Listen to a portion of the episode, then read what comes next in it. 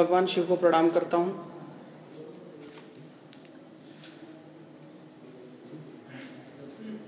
इस मंदिर में आज जो घटना हो रही है, सबसे पहले मंदिर के समस्त साधु संत देवताओं को प्रणाम करता हूँ।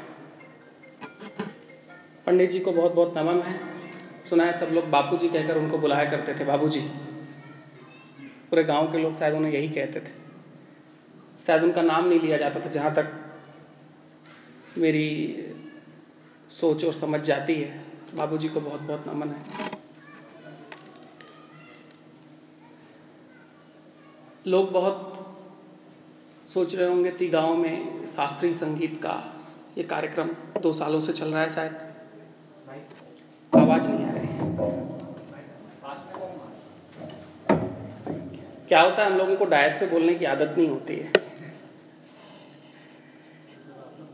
मैं चार पाँच दिन पहले की बात है। मैं कहीं किसी कार्यक्रम से लौटा था और मुझे तुरंत फ़ोन आया आपके ती गाँव के कुछ लोग जो मुझे जानते हैं, परिचित हैं। उन्होंने फ़ोन किया कि भैया ऐसा ऐसा कार्यक्रम है, पंडित जी की स्मृति में और आपको रहना है। मैंने कार्यक्रम का नाम सुना, बोला मैं ज़रूर रहूँगा।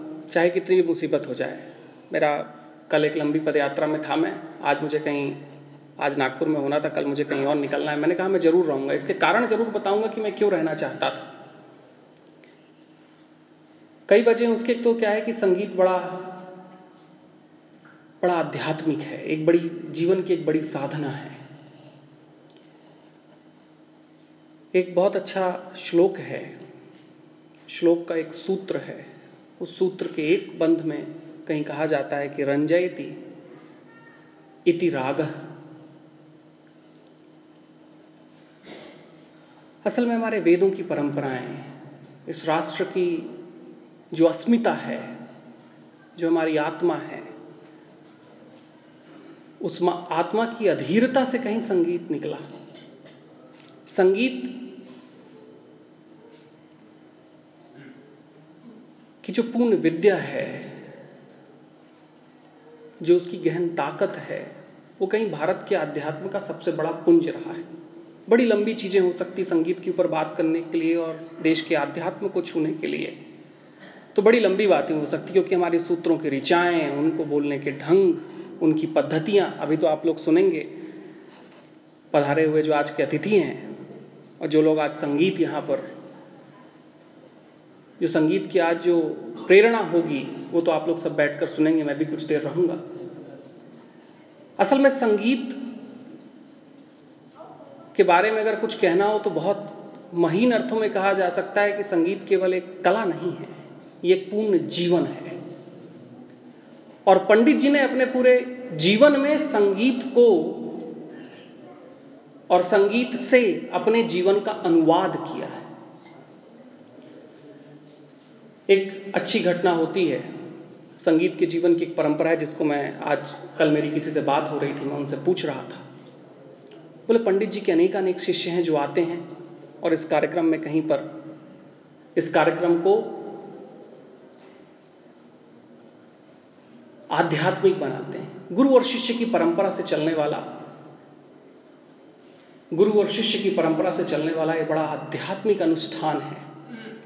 एक कहानी से बात थोड़ी सी कहता हूँ, ज़्यादा लंबी बात नहीं कहूँगा, क्योंकि जिनको हम सुनने आए हैं, उनको मैं भी सुनना चाहता हूँ। एक अच्छी कहानी, क्योंकि संगीत को जानना ज़रूरी है कि ये हमारी आराधना कैसी है। कि संगीत केवल एक कला नहीं है, जो मैंने कहा पूर्ण जीवन है तो हमारे जीवन में ये बड़ी गहरी आराधना भी है। ईश्वर के प्रति हमारी ममता का बोध भी है। ईश्वर के साथ हमारे जीवन का संचार भी है। एक कंटिन्यूटी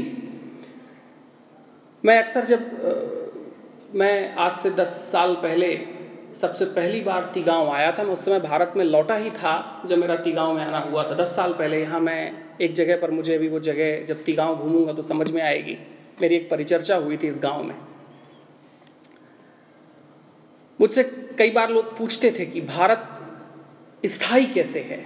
मैं बाहर कार्यक्रमों के लिए जाता हूँ, जो मेरे मित्र पूछते हैं, भारत इतना स्थायी कैसे है? संगीत की परंपरा इतनी स्थायी कैसे है? मैंने कहा, संगीत की परंपरा इसलिए स्थायी है क्योंकि हमारे लिए संगीत आराधना है, आध्यात्म है। इसलिए संगीत इतना स्थायी है। इसलिए संगीत की परंपरा इतनी स्थायी क्योंकि संगीत का बहुत बड़ा जोड़ हमारी संस्कृति के मूल्यों से होकर जाता है। असल में संगीत, एक एक तरफ़ हम सन्यास को देखते हैं, जिस सन्यास में कहीं मेरे कुल के लोग चलते हैं और समाज और जीवन के लिए अपने आप को निछावर करते हैं। एक तरफ़ संगीत के लोग हैं जो जीवन में संन्यास धारित करते हैं। ये संन्यास से छोटी घटना नहीं है, क्योंकि जितनी बड़ी साधना शायद कहीं ध्यान से होती है, वहीं संगीत में भी ध्यान के जोड़ों से होती है। एक बड़ी अच्छी कहानी है, वो कहानी मैं कहना चाहता था कि एक बार क्या हुआ कि कहीं अकबर तानसेन जी के साथ बैठे हुए थे। कहानी बहुत प्रचलित है, आप लोग भी शायद कहीं पढ़े होंगे। तो तानसेन जी कुछ गाकर सुनाते हैं।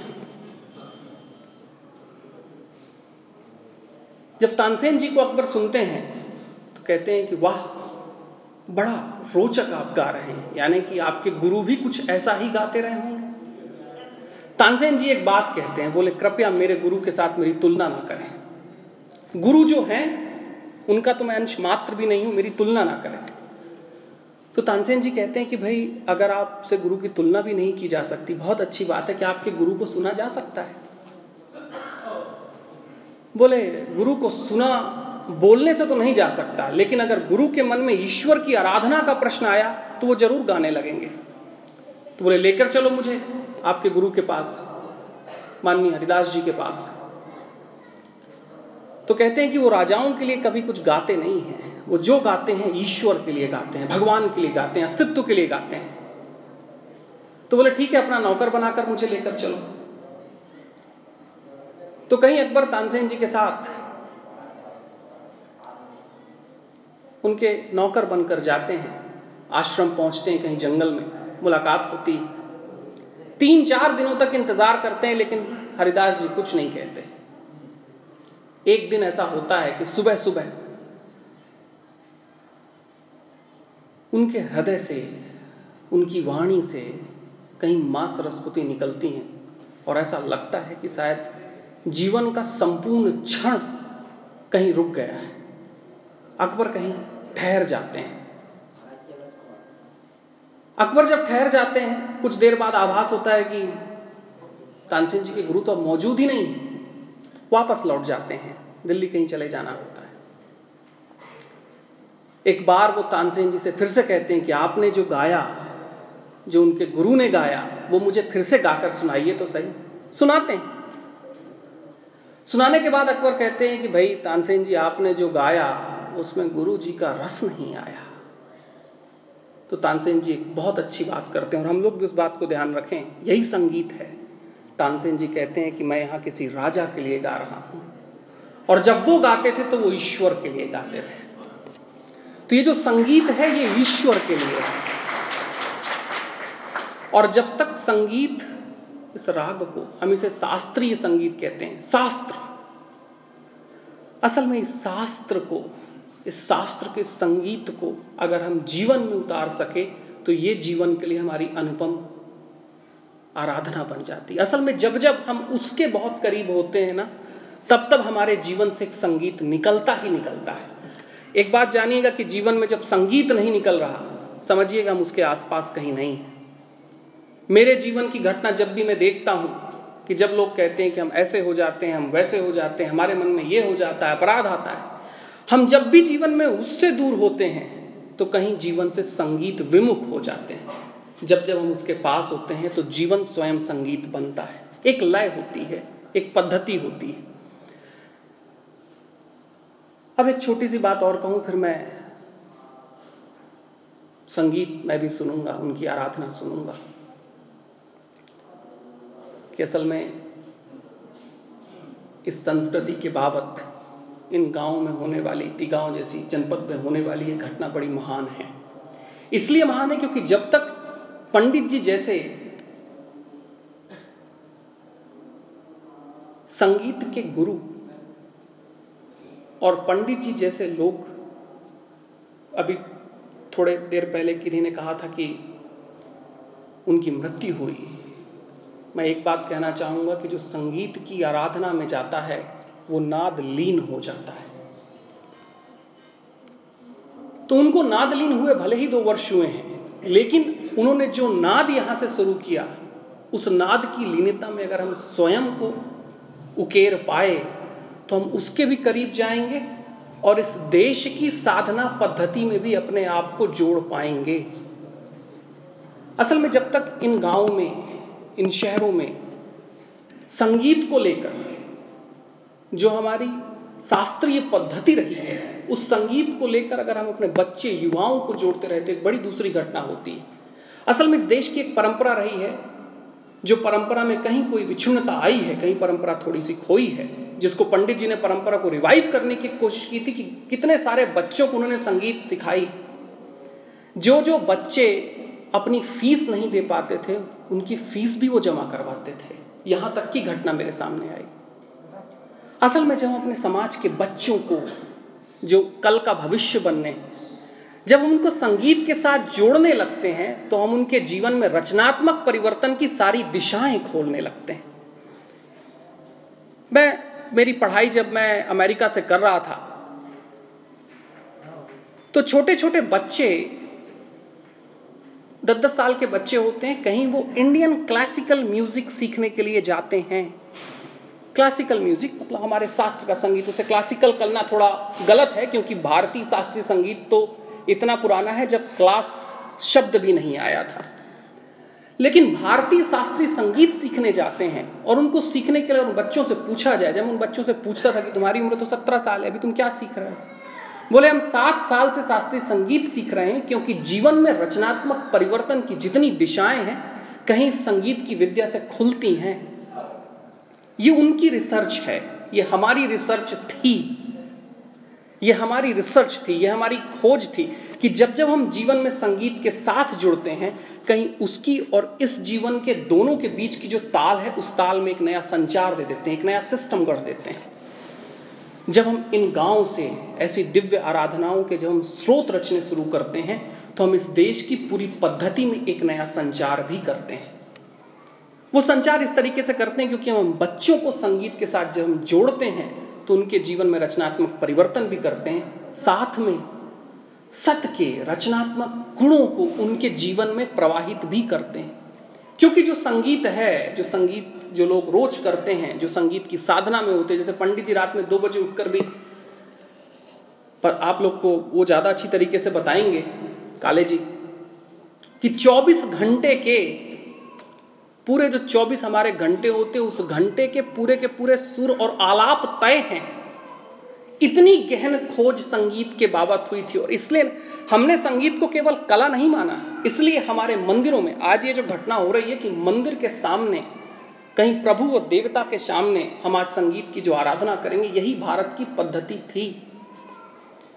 इन्हीं मंदिरों में कहीं कला के जितने सारे वर्ग हैं, उन कला के वर्गों को सहयोग मिला था। वो कला के वर्ग वहीं से जीवंत हुए थे, क्योंकि धर्म के अग्रजों ने जाना था कि जीवन है तो संगीत के साथ है, सुरों के साथ है।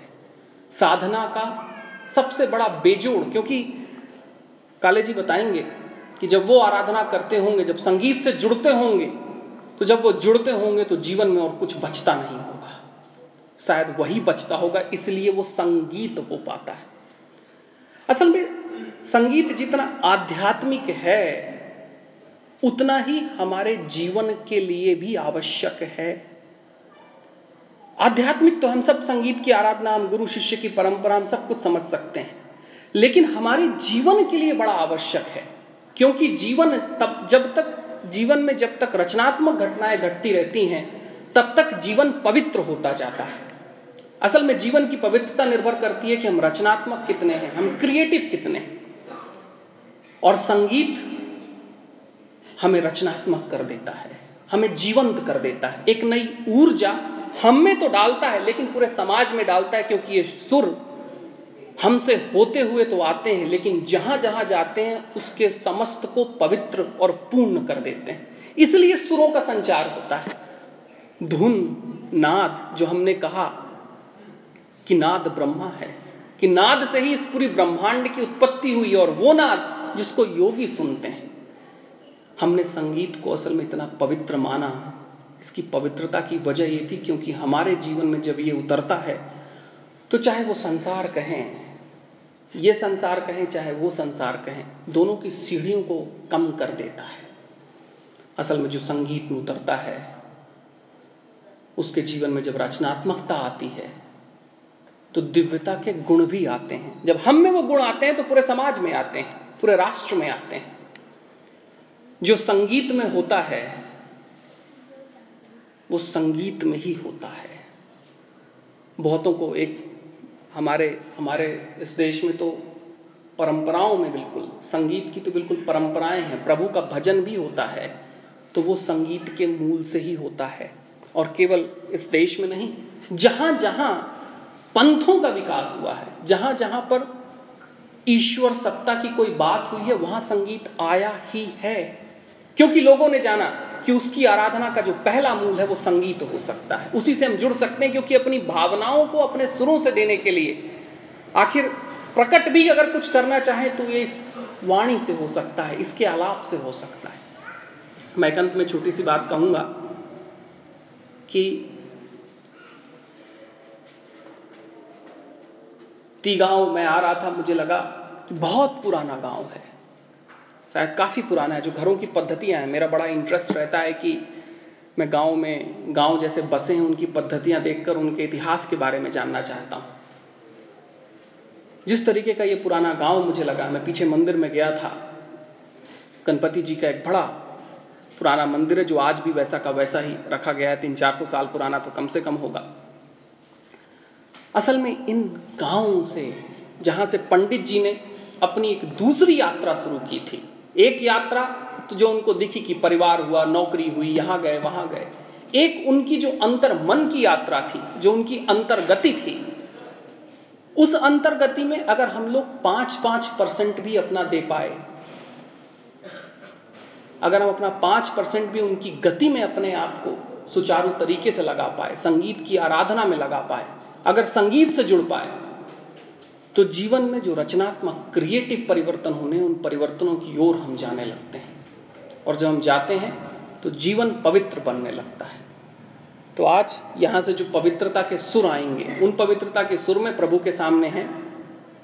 उन पवित्रता के सुरों को अपने जीवन पर अंकित करें।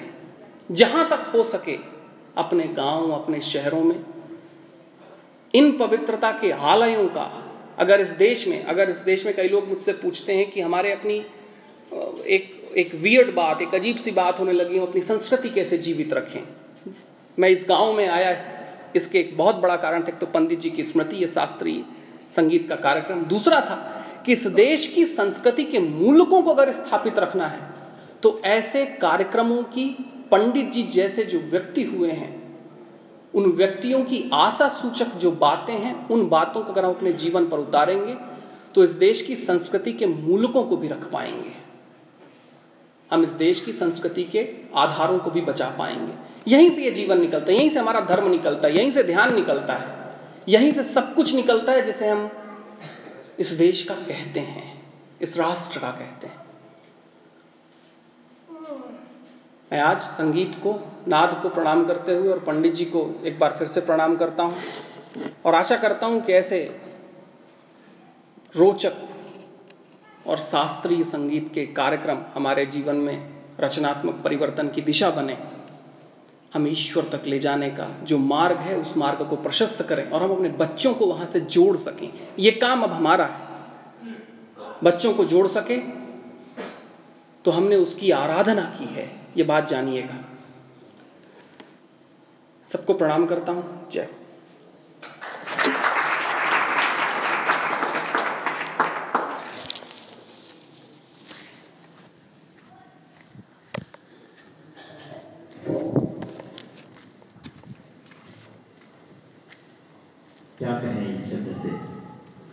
श्री विवेक जी ने।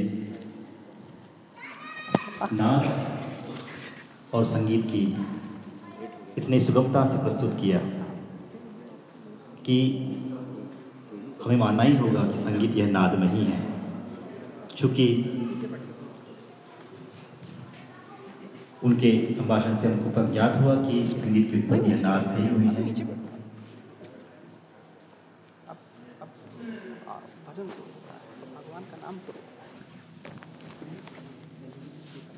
आपको कुछ क्षण पहले निखिल द्वारा बताया गया था कि श्री बा पंडित रमेश जी बागवे जी के जीवन पर आधारित एक